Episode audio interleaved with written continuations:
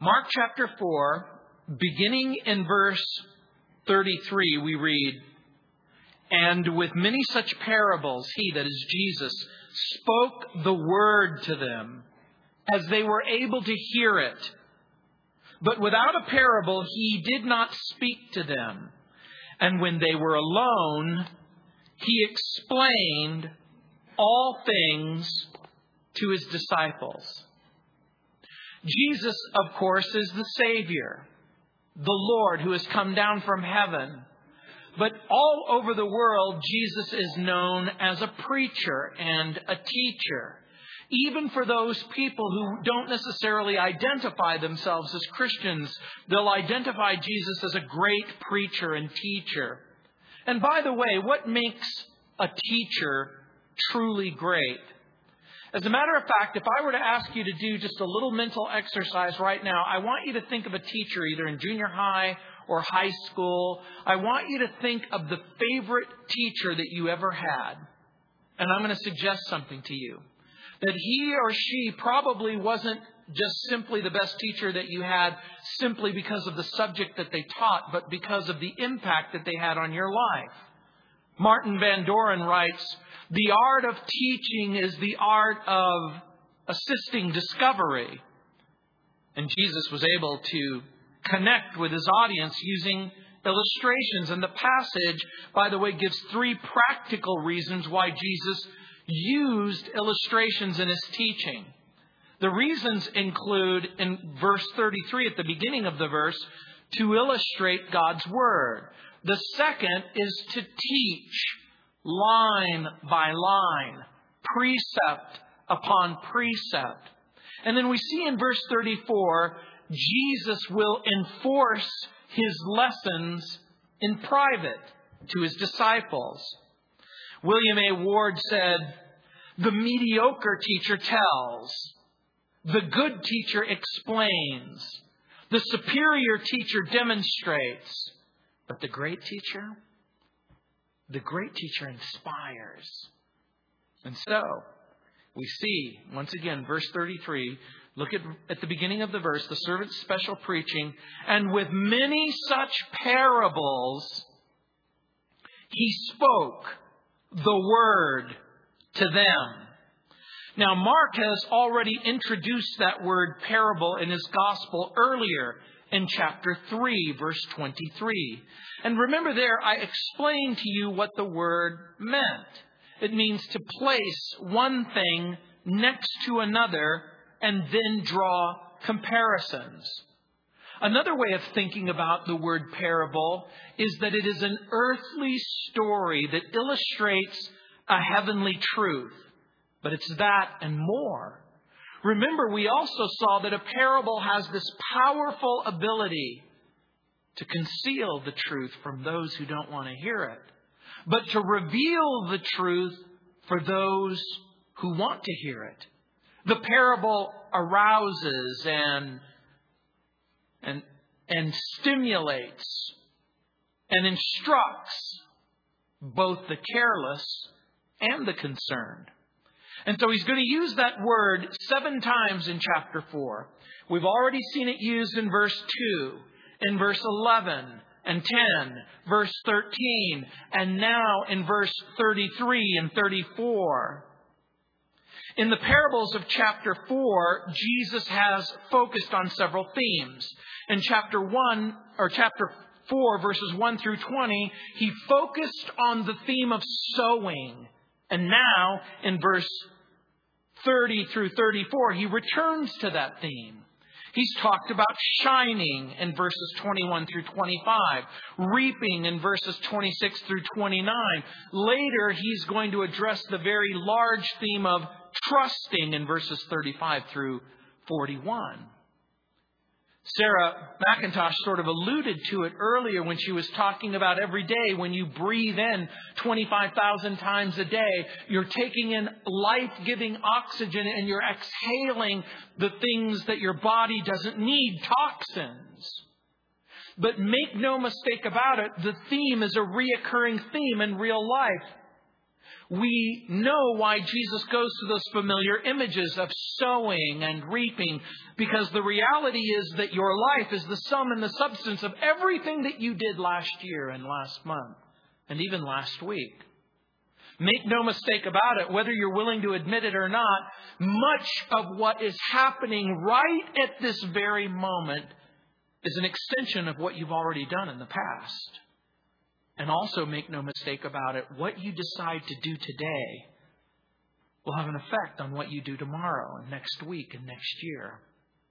At this very moment, you're making decisions about whether or not you're going to do what's right instead of what's wrong, whether or not you're going to glorify God or not glorify God, whether or not you're going to be selfless or selfish, whether or not you're going to lie or whether or not you're going to tell the truth. And the sum and the substance of the decisions that you're making right now will form you and shape you and affect you. And so parables are like windows for a building. Windows provide this wonderful thing. They provide light for the building. Ivor Powell writes, quote, a building without a window resembles a prison or a vault. And a sermon without an illustration becomes boring and unattractive. And so the Savior becomes the master story preaching. He enshrines eternal truth in everyday happenings, whether it's sowing or, or reaping. And when he preached in parables, even the children remembered what he said. Unquote. And so at that verse, and with many such parables, he spoke the word. I want to draw your attention to Mark's use of the singular rather than the plural. He's, he doesn't say the words, he says the word. Why do you suppose he uses that expression? Because he's talking about the sum and the substance of the message that Jesus delivered. That's why it's called the Word. As a matter of fact, John even uses that description of Jesus himself in John chapter 1, where it says, In the beginning was the Word, and the Word was with God, and the Word was God, and the Word became flesh and dwelt among us. The New Testament describes the Word of the kingdom in Matthew 13, 19, and earlier in Mark chapter 4, verse 16, and Luke chapter 8, verse 15. So the word is called the word of the kingdom, the word of God. And in Mark chapter 7 verse 13, the word of salvation, Acts 13, 26. Other adjectives in, include the word of his grace in Acts 20, 32, the word of faith in Romans 10, 8, the word of reconciliation in 2 Corinthians 5, 19, the word of life in Philippians 2, 16, the word of truth in Colossians 1, 5, the word of Christ in Colossians 3, 16. James refers to this as the engrafted word. 2 Peter, the sure word of prophecy. In Revelation chapter 3, verse 10, Jesus himself describes it as the word of my patience. And later in Revelation 12, 11, it's called the word of their, that is Christians' testimony. And so you see that it, it contains the great themes, the sum and the substance of what it means to have a right relationship with God. And so the preaching of Jesus returns to the great themes of the Bible repentance, turning from sin, faith, turning to the Savior, substitution, Jesus dying on a cross, reconciliation. That's a word that means the bringing together of two estranged parties through the work of a third party. It becomes the very definition of the gospel. Propitiation, even though it's a big word, it's pregnant with meaning. The word means Jesus satisfies the holiness of God on the cross. The theme of remission, the putting away or the carrying away of our sins, and all of the synonyms that go with it, like forgiveness and regeneration, receiving a new nature through the second birth.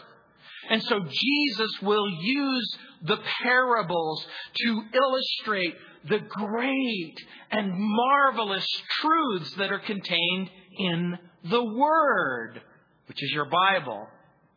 And we love stories and illustrations. And I think that some scientists believe that The reason is because most people think in terms of images. And abstract thoughts apart from pictures are very difficult. And I'll prove it to you right now through an illustration. I'm going to use a word, and then you think of the first thing that comes to your mind. Supralapsarianism. Yeah, that's dark. It's dark. I don't see anything. Everything just, it was like the lights went out. It's a technical theological term which refers to God's providence. Now I'm going to give you another term. Do not think about pink elephant. I know. What do you see? You see a pink elephant. Even then, you didn't want to. You go, make it go away. I think that that's one of the reasons why Jesus does what he does. By the way, parables require the listener to see the comparison, to think about the story, and then the truth that's in that story. Parables were never intended for the lazy or the person who doesn't want to think. And so, why should we study the parables? Well, for at least two reasons.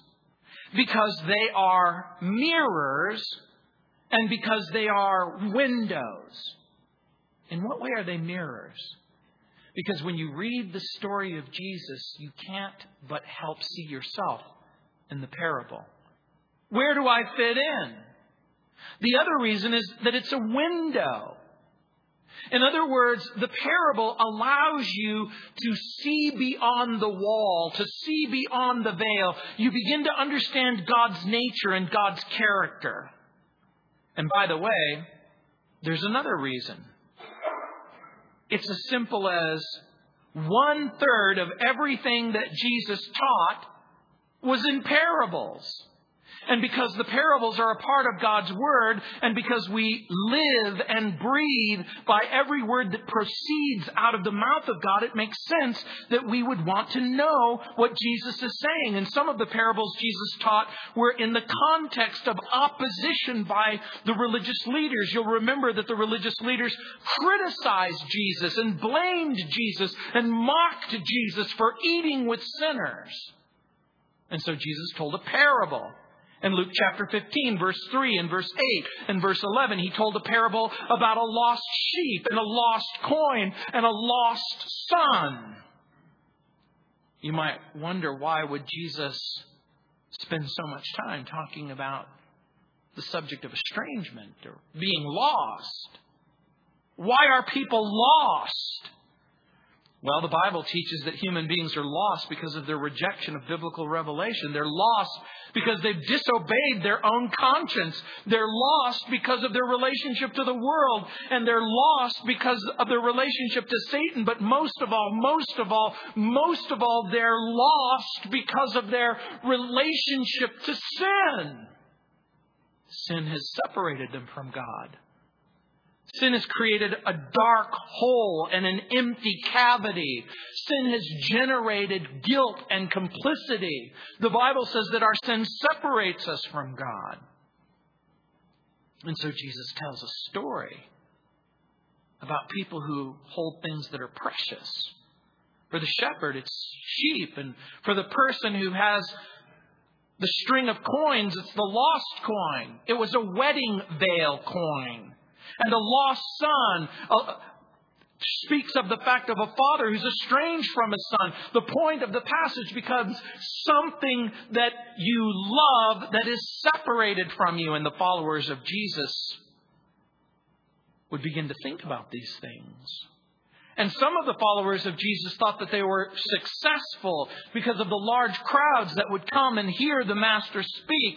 Earlier in chapter 4, they gathered, gathered at Capernaum. A crowd has has shown up to hear Jesus speak. And remember, that's where he tells the parable of the sower and the seed and the soil. And it's interesting. Jesus does it in part for the crowd, but he does it in part for his own disciples when he reminds them that the seed is only going to fall on 25% of the soil. And so, they're parables. and they are mirrors, and they are windows. We see ourselves. We see God. By the way, some passages in the Bible are difficult to understand. But no matter how difficult they are, Jesus finds a way and invites you into the story so that you can see yourself and you can see your circumstances. So we go from the servant's preaching to the servant's special perception. Look at the end of the verse. It says in verse 33 He spoke the word to them as they were able to hear it.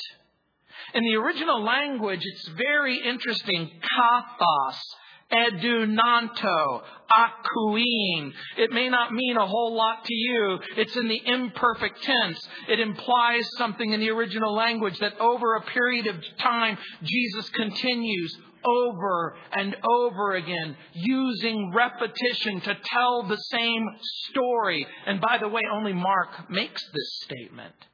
Why is that important? Because repetition seems to be a part of learning. Jesus knows about human weakness. He knows about limitations. He knows what we can and can't understand. And Jesus makes sure that he doesn't preach over the people's understanding.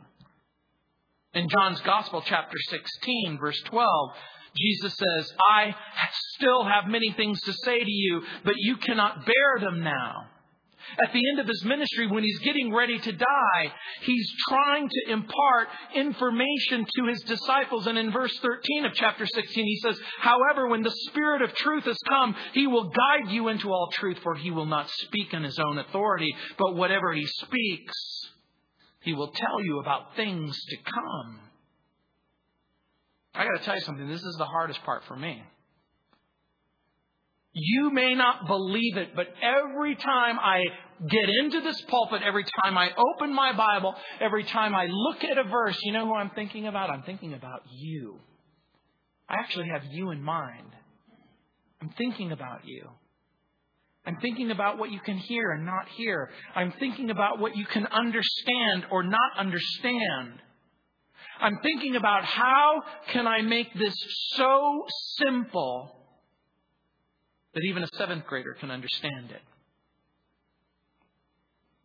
And that's the point that part of the point that Jesus makes. He speaks in such a way, knowing the limitations that there will be some of you who will understand, but others of you will not understand. By the way, what kind of a message has the power? What kind of a message has the power to change you from the inside out?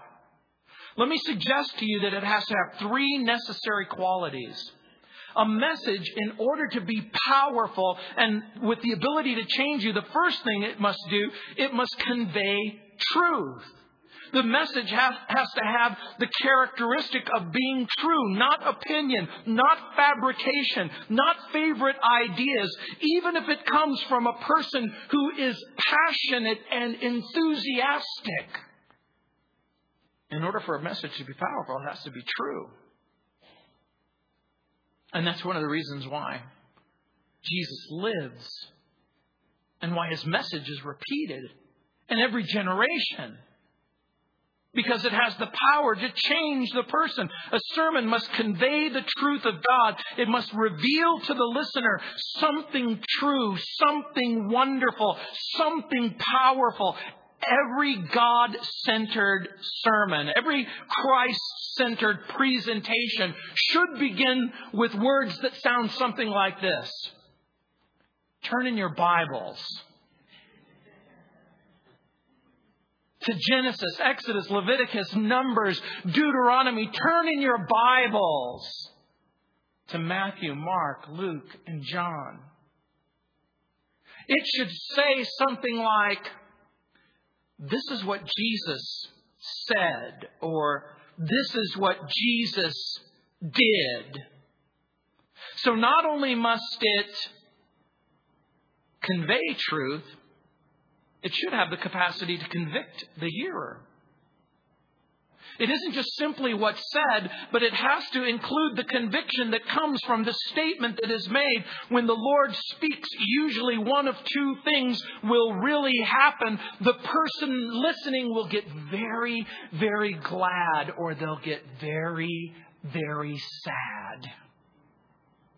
Because it's almost impossible to hear the words of Jesus and not be affected by them. When Jesus says, I came from heaven. When Jesus says, God is my Father. When Jesus says, I've come that they might have life and have it more abundantly. When Jesus says, Come to me, all you who labor and are heavy laden, and I'll give you rest. There's an invitation that's given. But the conviction has to include the reality when Jesus says, For God so loved the world that he gave his only begotten Son, that whoever believes in him wouldn't perish, but have everlasting life. For God didn't send his Son into the world to condemn the world, but that through him the world might be saved. What are you saying? That the world is living under the auspices, under a dark cloud of condemnation? And the answer, of course, is yes. The reality is that there's something wrong and it, and it requires something right. Peter Marshall, who served as a chaplain to the United States Senate, was one of the great preachers of the 20th century. He was from Scotland and he would open in prayer in the United States Senate and sometimes he would pray, Lord,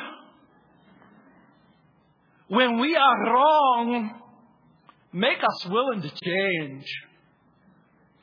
And when we are right, make it easy to live with us. We all find ourselves right and we all find ourselves wrong.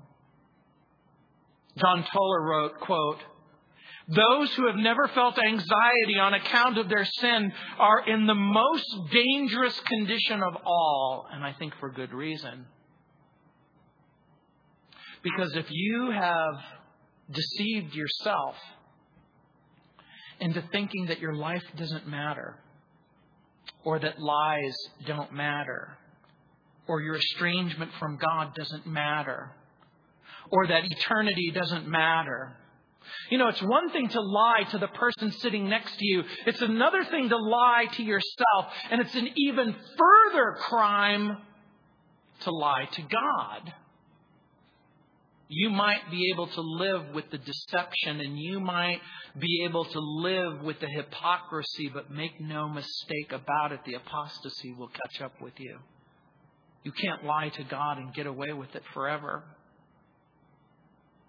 So the message has to convey the truth. The message has to convict the hearer, but also the message has to do one final thing. It has to have the capacity to, to, to convince or to persuade. In other words, it has to have the ability to persuade you that the wise choice, the best choice, I may even go so far as to say the only choice is to go God's way. It's to think about what God wants. It's to ask and answer the question, Lord, what is it that you want from me? What's the direction that you want me to go? In any given circumstance, we may value the opinion of wise men, but in the end, it's the statement of Jesus as the revelation of God's Word that gives us the greatest sense of assurance. So when Jesus whispers the word, come and follow me, when Jesus says, believe in me, when Jesus says, embrace me, it communicates this profound sense of assurance for the person who knows him and conviction for those who don't. Conversion implies committing all of me to all I know about Jesus. Let me say that again. Conversion implies committing everything I know about myself to everything I know about Jesus. Billy Graham said, true conversion will involve the mind and the affection and the will. And so when a former president at his inauguration read 2 Chronicles 7:14 the Lord said if my people who are called by my name will humble themselves and pray and seek my face and turn from their wicked ways then I will hear from heaven then I will forgive their sin and heal their land. The implication is a people who are called by his name, who in humility and prayer seek the Lord's face, but also are willing to turn from their sin. No wonder Jesus says in the passage, or as Mark says in the passage on behalf of Jesus, Jesus spoke, note, as they were able to hear it. But some weren't able to hear, just like now. You may think, I wonder if he knows that I'm falling asleep. Yeah, I kind of do.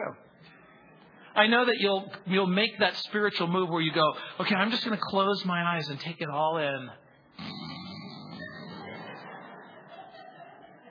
No one is more familiar than me with the power that I have to wake you up and make you nap. J. Gresham Machen, who was one of the great scholars of the 19th century, wrote Men tell us that our preaching should be positive and not negative, that we can preach the truth without attacking error. But if we follow that advice, we shall have to close our Bible and desert its teachings.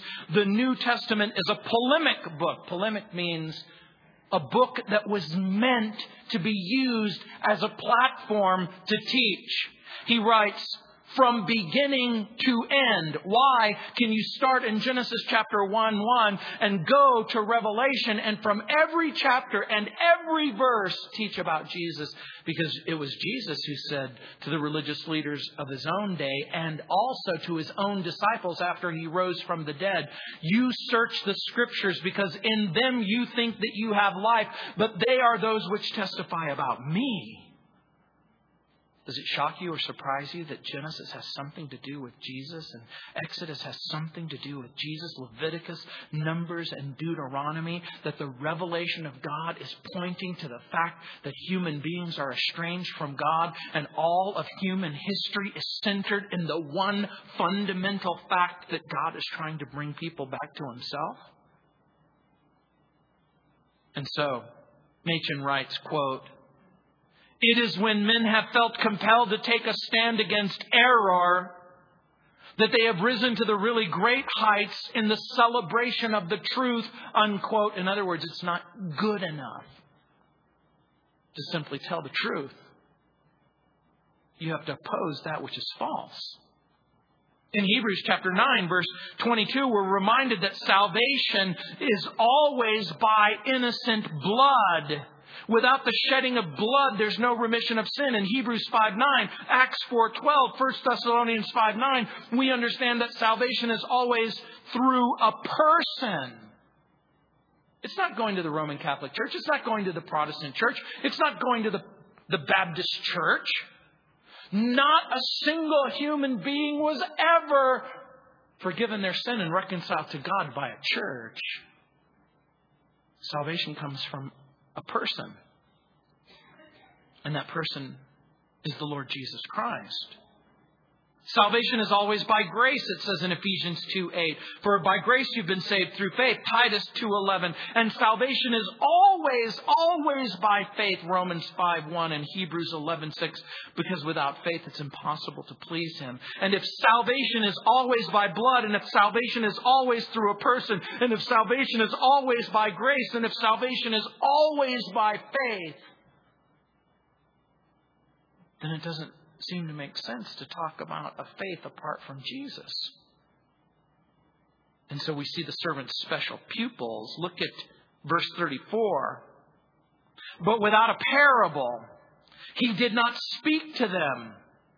And when they were alone, he explained all things to his disciples. This is an important part of our message when you should ask, yet another question. Why does Jesus speak in parables? Do you remember when the disciples asked Jesus that very question? They asked Jesus, please tell us the reason that you're speaking in parables. And Jesus quotes Isaiah chapter 6, verse 9 and 10. In Isaiah 6, 9, it says, Go and tell this people, keep on hearing, but do not understand. Keep on seeing, but do not perceive. Isaiah 6, 10, Make the heart of this people dull and their ears heavy, and shut their eyes, lest they see with their eyes, and hear with their ears, and understand with their heart and return and be healed. Why does Isaiah say those words?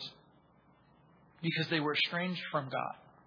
Why does Isaiah say those words? Because they were sick and estranged from God. And by the way, the passage is quoted five times in the Greek New Testament. Matthew 13, 4, Mark 4, 12, Luke 8, 10, John 12, 39. Over and over and over again, this passage is repeated. Why do you suppose it's repeated so often? Because it must be important. The prophecy in Isaiah refers to the moral erosion and the spiritual deterioration that had taken place in the hearts and minds of the people of Israel. They could hear God's word, but they couldn't understand it. They could see the power of God at work, but they weren't able to perceive what He was doing. Their dull hearts would make them spiritually deaf and blind, and it would result in judgment. And so that was part of the point the people in Jesus' day could see God's power at work, but they didn't understand what God was doing. And the same is true today. You see what God is doing in, in the life of your husband, in the life of your wife, in the, the life of your child. You see what God is doing. You look around you. You see people's lives fundamentally and radically changed. You see people who are addicted to drugs and alcohol and all kinds of selfishness and wickedness, and all of a sudden their life is fundamentally different. When D.L. Moody would preach this sermon, he tells the story of a man who, who got up and he made testimony and he said, I don't know about Jesus turning water to wine, but I know he turned beer into furniture. How did he turn beer into furniture? Because the beer that he would, the money that he would make, that he would go to buy beer, he stopped buying the beer and he started buying furniture for his wife and kids.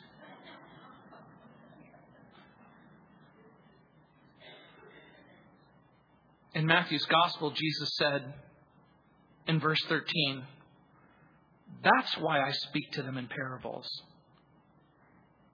Because they seeing see not. In Mark and Luke, instead of because, he uses the word that. Mark 4:11, Luke 8. That they seeing see not. What are you saying? Because Jesus will reveal his plan of life and his plan of love and his plan of forgiveness for people who want to hear it. But he will conceal from those who don't. There will be people who are listening to this message who will say, I get it. And there will be others listening to this message who say, I don't see the point. I don't see what you're trying to say. What are we to think? It seems by, be, by using parables, Jesus will awaken the interest of those who really want to know about God's Word, and they really want to know about God's plan, and they really want to know about God's purpose, and they really want to know about their own spiritual circumstances, and they want the emptiness to go away, and they want the darkness to go away, and they want the guilt to go away, but they just don't know how to make it go away.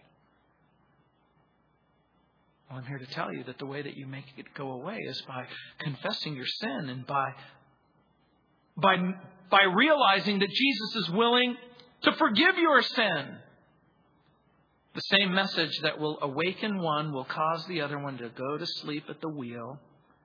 And look at the, at the end of verse 34. But without a parable, he did not speak to them, and when they were alone, he explained all things to his disciples.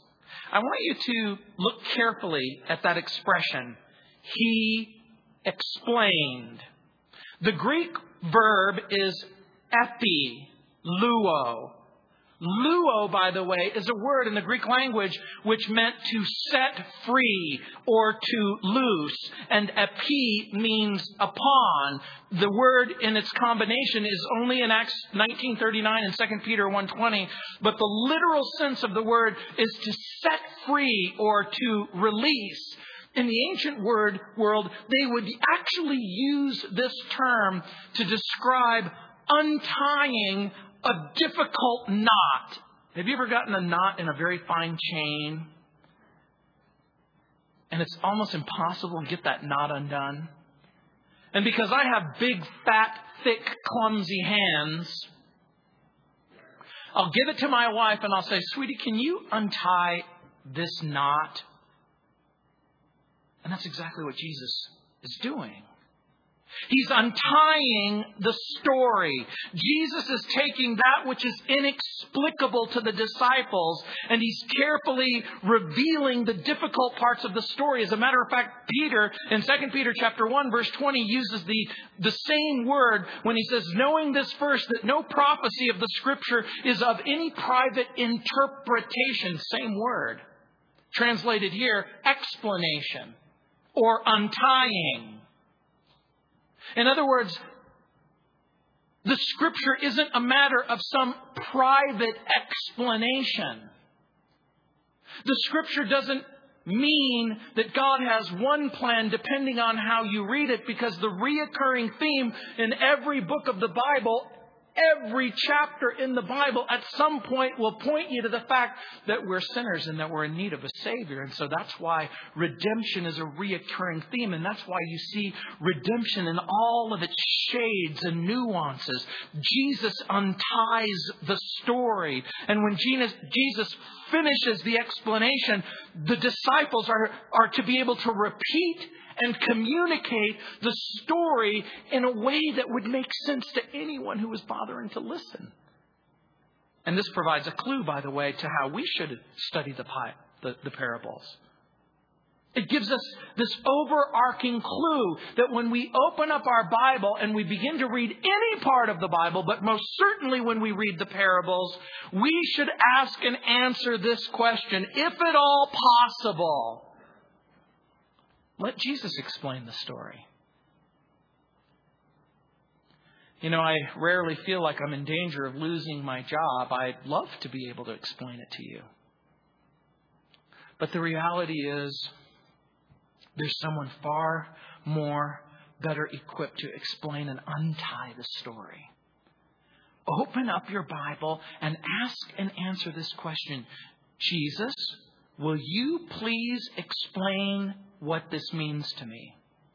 And by the way, that gives us yet another clue. Parables should be read in context. Just like all the scripture should be read in context. If you ignore the context, you can make a parable say almost anything you want it to say. Imagine, some imaginative Bible teachers and even false teachers do just that. Let me give you a popular example. In the parable of the Good Samaritan, some of you know the story. A man leaves Jerusalem. He goes to Jericho. He's going down the road. He falls among some thieves. The thieves beat him up. They leave him for dead. They rob him, and a Good Samaritan comes by. He, with oil and, and wine, he heals his wounds. He takes him to the inn. He gives him two days' wages so that he can take care of him.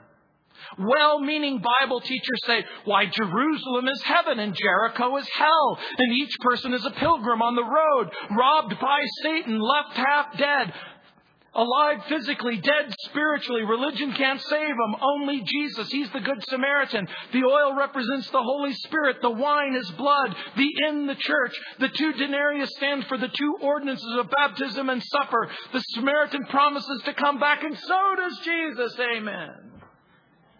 All of that is true, but none of it fits the story. Because it's really not about that at all. When you read the story itself, a wicked attorney, and if you're an attorney, take no offense to this. A wicked attorney asks Jesus the question. Remember, Jesus talks about loving the Lord. and loving your neighbor. And the wicked attorney says, Who's my neighbor? And Jesus tells this story. Because the stubborn lawyer was unwilling to do what Jesus had asked. He wants a religious relationship. He wants to be a good Jew and an observant Jew and a religious observant Jew. The moment that he's asked to actually love the Lord and love his neighbor, what he's going to discover is how far he falls short and how much he's in desperate need of a Savior. We should look for the main truth that a parable teaches, and we should be careful not to make the parable say more than it actually says or less than what it actually says. By the way, the symbols don't always mean the same thing in every parable. In the parable of the sower, the seed represented the Word of God and the soil, the human heart. But in the parable of the tares, the seed represents the children of the kingdom, while the field is the world. And it would appear that Jesus is using parables to illustrate truth. And so we have to ask God sometimes to open up our heart and our eyes so that we'll have spiritual perception. Look again at the end of the verse. He explained untied all these things to his disciples. What do you think that means? Well, I think it means with understanding comes responsibility. The moment that you know something, you're responsible for it. I didn't know it was wrong to drink and drive. Really? Seriously? You didn't know that that was wrong? I didn't know it was wrong to lie. I didn't know it was wrong to cheat. I didn't know it was wrong to steal. I didn't know it was wrong to commit adultery. Really? There's something inside of us that senses that there's such a thing as right and such a thing as wrong. Well, it, it all depends. Really? Can you ever think of a good time when it's okay to torture a child just for fun? Okay, you got me there. Do you understand what I'm saying?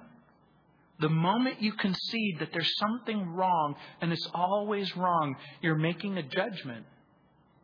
Jesus in Luke's Gospel, chapter 12, verse 47 says, And that servant who knew his master's will and did not prepare himself or do according to his will shall be beaten with many stripes. Verse 48. But he who did not know, yet committed things worthy of stripes, shall be beaten with few stripes. What? Yeah, Jesus says ignorance is no excuse. That the things that you did yesterday will affect you today. And make no mistake about it, the things that you do today will affect you tomorrow. The Lord will reveal truth to those who seek it, but for those who turn away, even the truth that they once understood will be taken away from them. And so in Matthew chapter 13, Jesus teaches a series of parables. By the way, in Matthew 13, the rebellion and rejection of Jesus has reached a kind of a pinnacle. The religious leaders hate Jesus and want to see him dead. And what happens to Jesus when the people and the nation reject him? What happens when both king and kingdom are rejected? Jesus teaches the parable of the tares in Matthew 13 where the man is Christ in verse 37. The seed are believers, the children of the kingdom in verse 38. The field is the world, the enemy is Satan in verse 39. The tares are the children of the devil in verse 38. The reapers are angels in verse 39. The harvest is the end of the age. And there will come a time when believer and make believer will both peek their head through the sand. And some will go to heaven, and some won't. By the way, it's in that context that Jesus continues with a parable about hidden treasure in verse 44, a pearl of great price in verse 45. He gives a parable, a single sentence parable about a householder. Jesus says, Have you understood all of these things?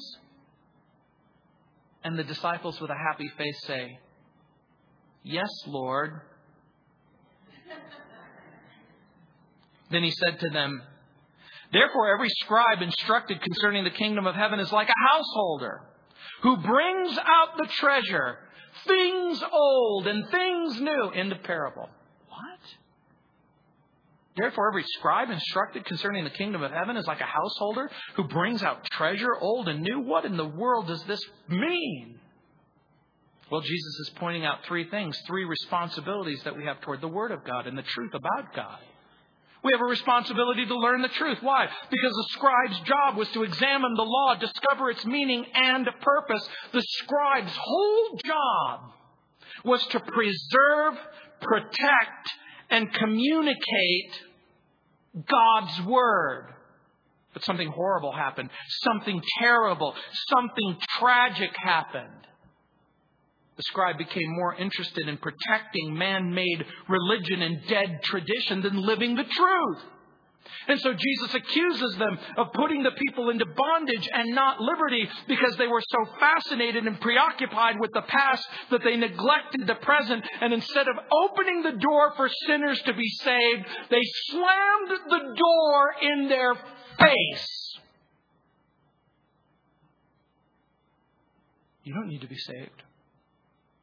You don't need your sins forgiven. You're fine just the way you are. You're a Jew. You're a son of Abraham, Isaac, and Jacob. You have a Bible, and you have promises, and you have religious traditions. The scribes were blind because they refused to follow God's Messiah. They wouldn't follow Jesus. And part of the point of the passage was they had a responsibility to learn the truth, but they had a responsibility to learn the truth because they had a responsibility to live the truth. And it's never changed. The moment you discover something to be true, you're responsible for it. And it's supposed to change the way that you live. There's a desperate need today between theory and practice about living and learning. But there's something else. There's something else. It's not just simply knowing the truth, and it isn't even simply living the truth. With knowing the truth and living the truth comes the responsibility of sharing the truth. And so the scribe brought things out things old, treasures, and things new. The treasure? It's the Bible. It's Genesis, Exodus, Leviticus, Numbers, Deuteronomy. They had a treasure just like we have spiritual treasure. It is the currency that we've accumulated through a lifetime of living and learning. And it has to be shared. Money that's not invested is wasted and it accomplishes rarely anything useful. In the same way, we share the old and the new. The old is what we have learned as scribes. The new is what we have learned as disciples, practicing the truth. It is those who obey God's word, who learn the most of God's word, who should also have the most to share. By the way, if you're old like me, take heart. Because the new comes out of the old. We need the old. Thank you, old person. We need the old because the new comes from the old.